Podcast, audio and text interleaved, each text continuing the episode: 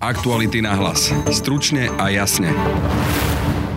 Ukazuje se, že válku nemohou vyhrát ani speciálové, ani výsadkáři. Prostě pokud nenasadíte brutální vojenskou silu, tak ji vyhrát nemůžete, protože obránci se vám budou bránit všemi dostupnými prostředky.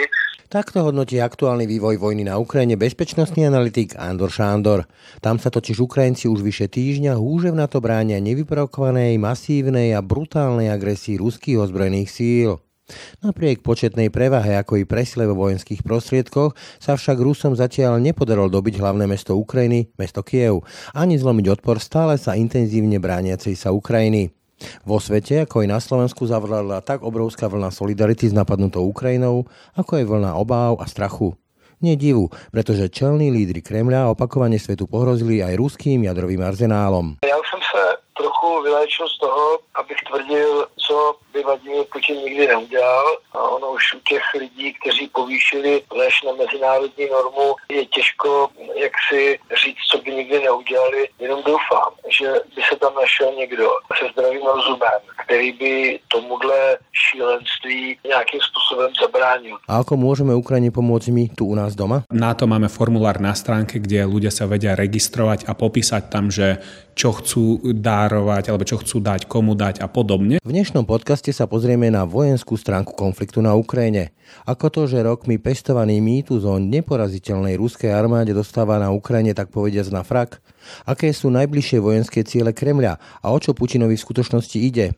dokedy sa Ukrajina dokáže udržať a je možné v takto húžem na to sa brániacej krajine nastoliť akúsi bábkovú vládu, alebo sa vojna zmení na mnohoročný konflikt ako v Sýrii? A máme sa báť, že tento zatiaľ ešte stále konvenčnými silami vedený boj prerastie aj do jadrovej vojny? Odpovie bezpečnostný analytik Andor Šándor. V druhej časti dnešného podcastu sa s kolegom Petrom Hanákom pozrieme na to, ako môžete vy prakticky pomôcť bojujúcej Ukrajine. Viac povie koordinátor z iniciatívy Kto pomôže Ukrajine Eduard Šlepecký. Počúvate aktuality na hlas. Pekný deň, pokoj v duši a mier na Ukrajine praje Braň Dobšinský. Aktuálne sa už e, vyše týždňa Ukrajina bráni ruskej agresii. Rusku sa podarilo dobiť jedno mesto. Na Kiev dopadajú bomby, rovnako tak na Charkov. Pri mikrofóne už mám bezpečnostného analytika Andora Šandora. Dobrý deň. Dobrý deň. Takže pán Šandor, ako vy hodnotíte túto ruskú inváziu v súčasnom stave? Čo môžu byť ďalšie kroky a ako dlho sa môže Ukrajina brániť? Tak ja myslím, že charakteristickým rysem této vojenské invaze na Ukrajinu je to, že Rusko do ní vstoupilo s cílem, který, myslím tím vojenským, který nám není úplně zřejmý, ale evidentně se rozhodlo nepoužít brutální sílu, byť některé údery na některá místa to mohou samozřejmě popírat, ale zvolilo způsob eh, útoků lehkými silami, to znamená výsadkáři, speciálními silami, silami vojenské rozvědky GRU, domění, že se jim podaří rozbít, ovládnout civilní, správní a politická centra velkých měst a tím pádem se Ukrajinci vzdají. Ukazuje se, že, a to jako nechci vzývat proto, ukazuje se, že válku nemohou vyhrát ani speciálové, ani výsadkáři. Prostě pokud nenasadíte brutální vojenskou silu, tak ji vyhrát nemůžete, protože obránci se vám budou bránit všemi dostupnými prostředky, tak jak to dělají Ukrajinci a proto nevidíme žádný veliký úspěch na ruské straně. Já neumím říct, jestli ještě Rusko přitlačí nebo ne. Myslím si, že by to byla další chyba, kterou by Putin udělal, ale jak vidíme z těch různých návrhů Sergeje Lavrova, ministra zahraničních věcí, které určitě koordinuje s prezidentem Putinem, tak je tu nějaká snaha se dohodnout. Dokonce už si nedávají podmínky zastavení palby, ale pořád jim jde o to hlavní to, co říkali od začátku, aby Ukrajina nebyla členskou zemí Severoatlantické aliance a ani aby na jejím území nebyly určité typy útočných zbraní. A to jednání, které by mělo probíhat dneska, já nevím, jestli zahájilo nebo ne, by mělo ukázat, zda postoj obou stran se zbližuje nebo se nezbližuje. Každopádně ta odpověď světa, můžu to tak zobecnit, proti ruské invazi je nečekaná. Myslím si, že nikdo si neuměl představit, že ty kroky mezinárodního společenství, a to ať na úrovni státní, tak biznisové, budou tak silné a budou tak poškozovat Ruskou federaci, oni mohou říkat, co chtějí, že jim to nevadí. Jakmile to dopadne hluboce na všechny občany Ruské federace, tak nepochybně budou čelit problémy doma. Faktem je, že v Rusku naposledy o oběhu věcí rozhodl hlas ulice v roce 1917. A od té doby se všechny problémy nebo všechny změny ve vedení řešily různými palácovými převraty v Kremlu, ale těžko odhadnout, jak to bude celé dál. Nepochybným jedným z cieľov ruskej invázie je aj hlavné mesto Kiev, už sa bojuje aj o to letisko opäť, Hostomel. Dá sa dobiť tak veľké mesto pri tak intenzívnej obrane a dá sa dobiť bez toho, aby tam boli použité také brutálne prostriedky ako v Groznom alebo v Sýrii? Samozrejme, že sa dobiť nedá. Já si ani nemyslím, že ho Rusové chtějí dobít. Rusové chtějí obsadit politická, civilní a vojenská centra hlavního města a tím vlastně zlomit odpor Kyjeva jako takový. Kyjev je 3 milionová aglomerace na Dněpru, to jako s těmi počty vojáků, které jsou nasazeny a teď to samozřejmě pro mnohé může být, se zdá trochu divné, ale s tak relativně pořád mírným nasazením sil to samozřejmě možné není. Co my nevidíme, stále je masivní použití vojenského letectva, což vlastně nám nic nedává odpověď, než pravděpodobně to, že Ukrajina byla vyzbrojena kvalitními protiletadlovými systémy už třeba dříve, než se o tom začalo mluvit a Rusko si uvědomuje, že velká ztráta letounů by pro ně byla neštěstí. Na druhou stranu nemůžete dosáhnout velkého pozemního úspěchu, pokud nevybudujete nadvládu letectvem a pokud ty vojska které buď útočí, nebo, nebo se přesouvají, to je jedno, pokud nemají skvělé vzdušné krytí. Potom jsou samozřejmě vystaveny útokům nepřátelského letectva, tak to samozřejmě potom vede k velkým ztrátám. Ukazuje se zřejmě, že ani se nepodařilo dobít všechna centra protizdušné obrany, to už naznačil s ohledem na ty prostředky Stinger, které možná už američani dodali dříve a které jim chtějí nebo dodávají teďka Němci. Od tej neporaziteľnosti rúskej armády sa dlhé roky pestujú veľké mýty. Ukazuje sa ale, že nedokázala dobiť e, ani napríklad Charkov a ďalšie mesta, zlomiť ukrajinský odpor, ani dokonca ovládnuť celý ten vzdušný priestor. Kde sa stala chyba, ak by som to povedal takto? Zlyháva vedenie, velenie, e, demoralizácia tých rúských vojsk, kde mnohí tí vojaci vypovedajú zajatí, že vlastne si mysleli, že sú na cvičení a nevedia, že idú bojovať voči Ukrajincom, alebo čo je za tým? Ja si myslím, že první ten e, fakt je, že prostě se Rusové, je dobře, rozhodli, že se budou maximálně snažit vyhnout ztrátám na civilních obyvatelích, proto ty útoky jsou na ta města vedena těmi spíše lehkými typy jednotek, jsou to útoky na jednotlivých směrech. Ruská armáda nepochybně nevytvořila žádnou operační sestavu, takže by útočila na celé ukrajinské frontě, nic takového se tu neděje. A myslím si, že ten aspekt toho odhodlání Ukrajiny se bránit samozřejmě hraje svoji velkou roli. Do jaké míry to, co vypovídají ruští vojáci, je pravda, to já si neumím ověřit. Platí staré a Ischilo první oběti ve válce je pravda. A musíme si uvědomit, že jsme v dezinformační válce, kterou vede obě strany, takže to, co je nám předkládáno, bychom měli brát velmi opatrně, protože nemáme žádný jaksi důvod si to ověřit. Když se podíváte na Ukrajinu, to je obrovská země velikosti Francie, počet obyvatel téměř třetinový, co má Ruská federace.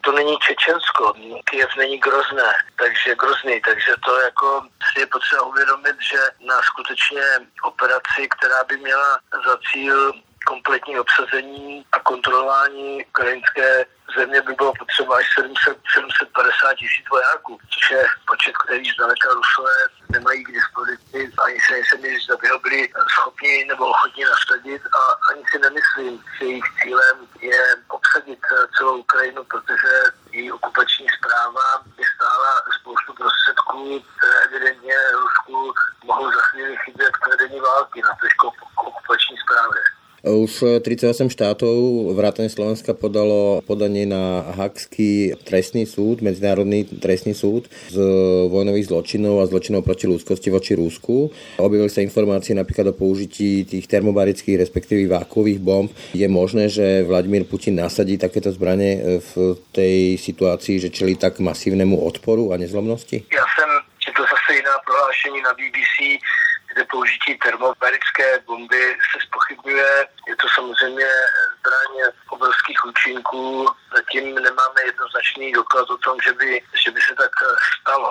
O ten hákský dvůr. Já nejsem právník, ale jedna věc je, vzpomeňte si, Hákský tribunál, pokud šlo o válečné zločiny bývalé Jugoslávii, jak to strašně dlouho trvalo, než eh, byl dopaden Miloševič, než dopadli Karadžiče, než dopadli Mladiče, a samozřejmě někteří tehdy bosensko-srbští představitelé se přihlásili sami, dostali velké tresty, pak eh, jim byly relativně zkráceny a dneska už jsou na svobodě. Pokud jde o ruské občany, tak eh, víme dobře, že Rusové své občany nevydávají k trestnímu stíhání v zahraničí, nehledě na to, že by tady musel být nějaký aparát, který by donutil Putina či Lavrova, Šojga a já nevím koho všeho k tomu, aby se podstavil před Hákský tribunál. Pokud jde o ty představitele Bosny a Hercegoviny a Miloševič, o kterých jsem mluvil, tak to byli lidé, kteří částečně byli dopadeni jednotkami aliance, které nebo později policií té dané země, ale to by znamenalo v Rusku nějaký zásadní, zásadní změnu politiky, zásadní změnu v tom, kdo by byl u vlády, ale ani tak si úplně nejsem jist, že by Rusové změnili své pravidlo a vydali by někoho k trestnímu stíhání do zahraničí, pokud se nemýlím a mýlit se můžu, tak jim to dokonce zakazuje ústava. E, ja sa len vrátim k tým e, prípadne vákuovým bombám alebo ďalším takýmto e, zbraniam alebo raketovému delostrelectvu, že či ľudovo povedané vo veľkých údvoľkách neprepne Putinovi pri tom odpore a nepoužije alebo neprikáže použiť takýto typ zbraní, aby ten odpor zlomil. Už sme videli před několika dny salvu jednoho raketometu, šlo nejspíš o grát v Charkově. Já z těch obrázků, které byly k dispozici, odhadnout, proti komu to bylo použito. Ani samozřejmě neumím odhadnout, kolik skutečných obětí na životě byly. Faktem je, že raketomy, ať to jsou TOSy 1, 2 nebo grády, jsou smrtící zbraně. Ty rakety nejsou řízené, ale protože se vypouští v salvách, v mnoha odpolovacích zařízení, mají schopnost pokrýt velkou část území a zabíjí lidskou sílu na tom daném velkém prostoru. Takovéto použití a raketometu je spíše samozřejmě v terénu, kdyby se ukrajinská armáda dostala do nějakého boje s ruskou armádou v terénu, to znamená mimo, mimo obydlí, no tak tam si použití raketometů umím představit jako jeden ze zásadních prostředků k tomu, abyste podpořil potom svoje útočící vojska, to buď na bojových vozidlech pechoty nebo tankisty. Vy, tak ako mnoho ďalších expertov, sa zhodujete v tom, teda, že ovládnuť nejak celú Ukrajinu a podrobiť si ju a kolonizovať si ju, v úvodzovkách povedané, je prakticky nemožné. Čo je teda podľa vás takým tým reálnym cieľom, lebo tie slova o demilitarizácii, denacifikácii hovorí niečo o bábkovej vláde, ale ukazuje sa, že ani to asi by nebolo podľa vás e, reálne, lebo by tam museli mať nejakú okupačnú správu, alebo čo teda môže byť tým reálnym cieľom vojenským? Bábková vláda znamená, že také na území, na toho území, kde ta bábková vláda má mít tu svoji jurisdikci, musíte mít dostatek sil, která bude paralizovat nebo přimět ty občany, aby tu vládu poslouchali. Já si myslím, že ty cíle se mění. V rozhovoru s Macronem Putin řekl o demilitarizaci nestupu Ukrajiny do NATO a uznání mezinárodním společenstvím toho, že Krym patří Ruské federaci. A pak byly další nějaká vyjádření. Dneska si myslím, že Loutková vláda nepřipadá do úvahy, protože podpora Zelenského a skutečnost na ukrajinském území je taková, že Zelenský nemá žádný důvod země uprchnout nebo se vzdát moci. A dneska to bude debata o tom, že zůstane u moci, ale zaváže se nějaké neutralitě. Dokonce jsme slyšeli hlasy, že už by ani členství Evropské unii nevadilo, ale co by vadilo, tak by bylo samozřejmě členství celoatlantické alianci, přesto Rusové po mém soudu nikdy s tím souhlasit nebudou. A samozřejmě zakázání určitých typů zbraní na území Ukrajiny, včetně jaderných. Já si myslím, že to zelenského prohlášení na té konferenci v Mnichově bezpečnostní o tom, že by Ukrajina mohla přemýšlet o obnovení jaderného statutu, asi nebylo úplně nejšťastnější a možná mohlo být i jedním z faktorů, který uspíšil Putinovo rozhodnutí prostě do země vpadnout. Ja vás len doplním v tom odpore, že napríklad poslední banderovci boli zlikvidovaní až 10 rokov po vojne v roku 1955. A môže sa teda tento konflikt zmeniť na takú dlhotrvajúcu vojnu niečo ako Sýria?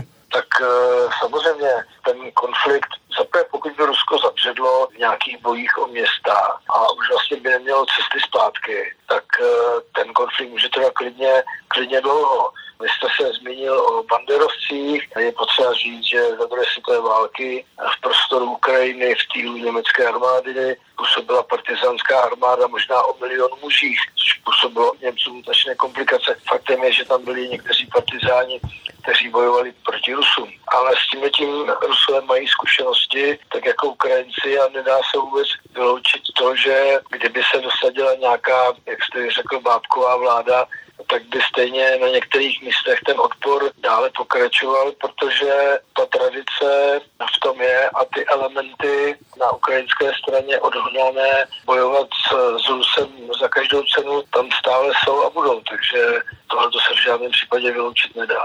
Úplne na záver, Vladimír Putin už e, avizoval, že dal v úvodzovkách odistiť jadrový arzenál. K jadrovej vojne sa vrátil retoricky aj minister zahraničných vecí Lavrov. Je možné vylúčiť dnes, že sa Rusko uchýli k nejakým malým taktickým jadrovým úderom, alebo sa to vylúčiť nedá? A tak e, já bych vás opravdu, on nařídil uvést vojska jaderné triády do speciální bojové pohotovosti. To ještě neznamená, že by se propojily komponenty řídící a odpalovací k tomu, aby k jejich odpálení došlo. A taktické jaderné zbraně je obrovský problém, protože vzhledem k jejich krátké době letu, ty točky nebo Iskandery, že jo, jakých 100 kilometrů, tak v zásadě proti tomu není jakákoliv eh, efektivní, efektivní obrana.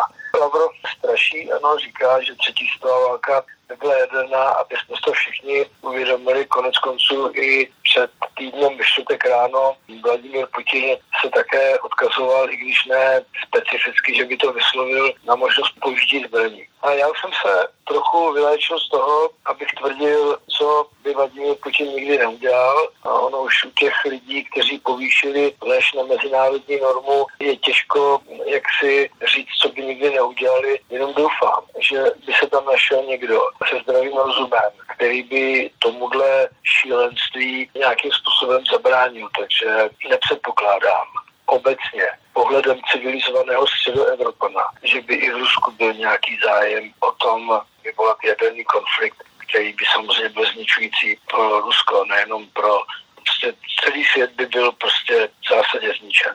Toľko bezpečnostný expert, analytik Andor Šandor. Ďakujem za rozhovor. Díky, nashledanou.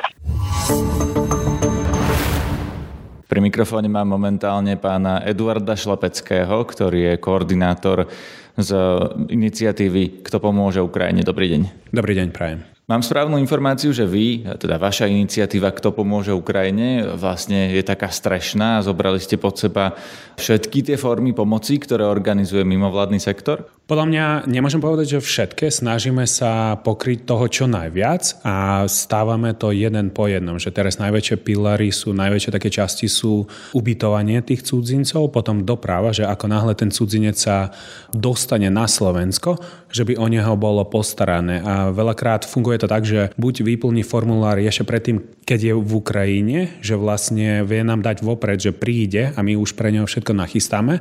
To je jeden príbeh. Alebo druhý je, keď ten človek človek už je na hranicách, už prešiel tie hranice a teraz nevie, že kam ďalej. Tak tam máme teraz všade aj stánky, aj ľudí, ktoré sa o takých ľudí starajú, vyplní sa formulár a im sa do hodiny volá, tiež zaraďujeme všetko pre nich.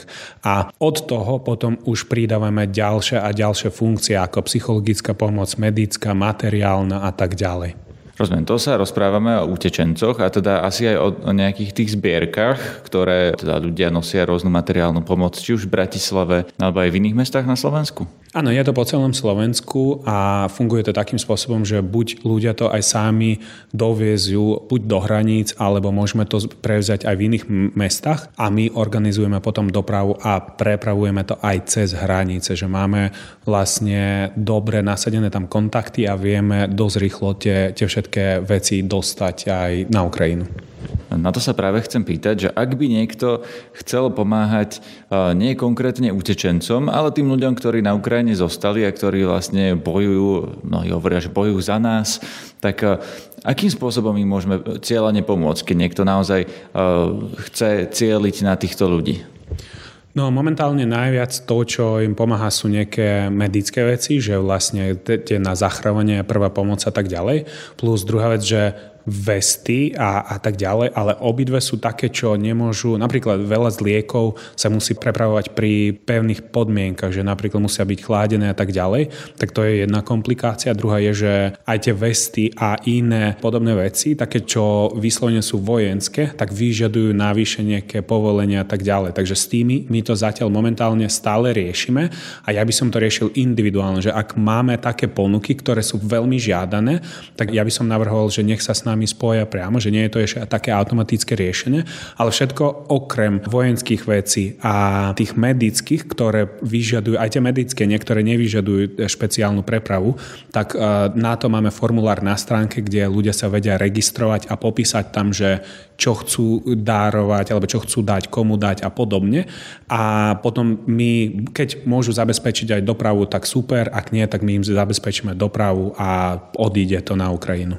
Rozumiem, takže také veci ako napríklad e, jedlo, keď chcem poslať do Kieva, lebo ľudia hovoria, že e, napríklad je menej tovaru už v obchodoch, že napríklad meso sa nedá kúpiť. E, počul som, že konzervy by sme im mali posielať, tak stačí to odniesť do nejakej zbierky, alebo to vlastne skončí v, v rukách tých ľudí, ktorí odtiaľ utiekli ako to je?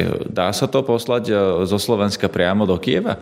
No na jedlo musíme si uvedomiť to vec, že nakoľko je to jedlo trvanlivé, že neodporúčal by som tam odosielať meso a, a mliečne výrobky, ktoré sú čerstvé, lebo stále s tou dopravou je to nielen na Záleží to nielen na našej organizácie, aj na stave tých ciest, lebo každý deň počujeme, ako sa vlastne zničia nejaké nové mosty, cesty a tak ďalej. Takže... To chápem, ale pýtam sa teda, že či je možné, že sa to naozaj dostane do toho Kieva alebo do iných miest, alebo až do Charkova, ktoré je teda oveľa ďalej, alebo už to zásobovanie je tak komplikované, aj preto, čo ste spomínali, že mosty, cesty, aj um, mnohé tie cesty môžu byť obsadené pred ruskou armádou alebo e, zbombardované. Čiže dostane sa naša pomoc naozaj e, na pomoc tým ľuďom, ktorí bojujú? Možno oplatí sa spomenúť to, že e, iniciatíva Kto pomôže Ukrajine nie zabezpečuje nejaké transportácie alebo nejaké iné veci priamo na Ukrajine, ale tam spolupracujeme s inými organizáciami, ktoré už sú overené a vlastne je to spolupráce s nimi, že my Také druhy pomoci my dovezeme do hranice alebo cez hranice, ale odtiaľ tu musia prevzať oni a je to skôr na individuálne, že ako dlho im to trvá, ako to, s tým pracujú a tak ďalej. Zároveň máme aj veľa takých menších iniciatív, že je veľa ľudí, čo snažia sa niečo sami zhaňať v Bratislave, niekto prepraviť a tak ďalej, ale my sa snažíme udržiavať tú spoluprácu zatiaľ s väčšími organizáciami, ktoré, ktorým už sa dôveruje, ktorí už boli overení predtým a vlastne tie nám pomáhajú to riešiť. Tomu rozumiem a skúste mi odpovedať na tú otázku, či sa to vlastne naozaj dostane do toho Kieva. Keď je to otázka, že áno alebo nie, tak poviem, že áno. Nikto to nezie niekde na Slovensku. Že keď, je to, keď má to destináciu do Kieva alebo niekam inám, tak áno, rieši sa to, kým to nedojde do tej destinácie. No a komu to mám odovzdať, keď naozaj chcem, aby to skončilo v Kieve? Vyplniť formulár a tam vlastne podľa toho zadať tie všetky podmienky, že by sme, ten popis, že by sme vedeli, že smeruje to do Kieva. Ale druhá vec tiež chcem, chcem zdôrazniť, že tie organizácie dosť často určujú, kde je to viac potrebné. Takže nie je to vlastne nejaká prepravná spoločnosť teraz, že keď poviem, že prajem si tie veci v Ivano-Frankovske alebo vo Lvove, tak ne, nedostane človek trekovanie tej zásielky a kuriér nezaklope na dvere, že vlastne my tie veci doručíme organizácie, ľudia môžu si byť byť istí, že dostanú to ľudia tam, kde najviac to potrebujú. Ale že nie je tam nejaké trekovanie, že presne do Kieva a presne na tú adresu. Rozumiem, takže keby chcel niekto napríklad konkrétne podporiť že ukrajinskú armádu, dá sa to? Dá sa to cez nejakú organizáciu, ktorá spada pod vás tu na Slovensku? Áno, my máme človeka, ktorý vlastne má pod sebou spoluprácu s tými inými organizáciami a oni vlastne vyberú, že ktorá organizácia sa zaoberá práve tou armádou. Takže keď chcem poslať, ja neviem, obvezy, lieky, prípadne ja neviem, proti bolesti, také, čo nie sú na predpise a podobné veci, to sa všetko dá. A teda skúste povedať konkrétne, že kam sa obrátiť, lebo ste povedali, máme človeka, ale keď to niekto bude počúvať, kto chce pomôcť, tak na koho sa má obrátiť? Ako som povedal, že je, to, je na to formulár, že netreba sa na niekoho obrátiť konkrétne, lebo momentálne my to interne triedime, že my zaznamená zaznamenávame tie všetky ponuky, je ich aj dosť veľa, za čo sme veľmi vďační a my to vlastne všetko triedime a potom tie, čo sú klasické, tak tam sa len priradí vodič a sa to celé zabezpečí, ale vaša otázka smeruje inám. Takže my keď identifikujeme, že sú to veci, ktoré sú presne pre armádu a tak ďalej, tak toto potom odovzdávame našemu človeku, ktorý spája to s správnou organizáciou a tie ľudia už sú individuálne kontaktované. Koľko sa už takýchto vecí odoslalo na Ukrajinu? A tým myslím aj tie e, veci, ktoré zbierajú ľudia po mestách na Slovensku, ja neviem, oblečenie, jedlo, zásoby, plienky, všetko možné hygienické potreby. Dá sa to nejako kvantifikovať? Dá sa to kvantifikovať, nemám o tom prehľad ja a tieto veci my plánujeme zverejňovať na stránke. Že my momentálne zverejňujeme všetké ubytovanie, ktoré sme dosiahli a ako som spomínal, že my postupne tam pridávame viac a viac nové informácie. Je dôležité si uvedomiť, že táto iniciatíva má tak 5 dní, ak správne počítam, 5-6 dní a podľa mňa aj za tých 5-6 dní dosť veľa inf- infraštruktúry sa už postavilo a my tie všetky veci tam pomaličky pridávame. Aj technické, že sa to zobrazuje na stránke a tak ďalej, ale že keď chcete počuť konkrétnu odpoveď, že koľko už sa tam dostalo, nie som správna osoba e, na to odpovedať a teraz momentálne snažíme sa viac tým ľuďom pomôcť a spraviť niečo, ako kvantifikovať a ukázať sa. Ja tomu úplne rozumiem. Dá sa povedať, koľkým ľuďom ste pomohli z tých utečencov, že koľko ste ich ubytovali už a koľky odchádzajú, koľky zostávajú, či ich vlastne ubytovávate na dlhšie obdobie alebo len na, ja neviem, prechodných niekoľko dní? A riešime dosť veľa rôznych prípadov, aj tie scenáre, čo ste povedali, tak tie všetky scenáre sú interné, že my nezverejňujeme informácie, že kto nakoľko prišiel, kam smeruje a tak ďalej, ale na už, už dnes u nás na stránke dá sa vidieť, že koľko sme ubytovali ľudí a z toho, koľko sú deti a v akých krájoch sa ubytovali. Že túto informáciu poskytujeme. My interne máme aj informáciu za každý človek, čo sa ubytuje, my vieme presne, že aký k nemu bol priradený vodič, že s kým cestoval a zároveň, že kde býva. Potom sú také veci, že človek môže bývať napríklad nejaké kratšie obdobie na jednom mieste, potom sa presúva niekam inam, tak my poznáme celú históriu toho človeka, že vlastne kto s ním ako spolu kontaktoval, že by sme v rôznych situáciách vedeli si to odsledovať. Samozrejme, že tá informácia nie je verejná. Čo je verejné, je, že koľko sme, koľkým ľuďom sme pomohli. Koľko... Skúste povedať, koľkým teda? Je to na stránke. Včera to bolo okolo 300 alebo 400 ľudí. Nie, zase, fokusujeme sa na pomoc, ale nie na tú kvantifikáciu. Takže teraz je to na 300 ľudí. Tak to boli dnešné aktuality na hlas.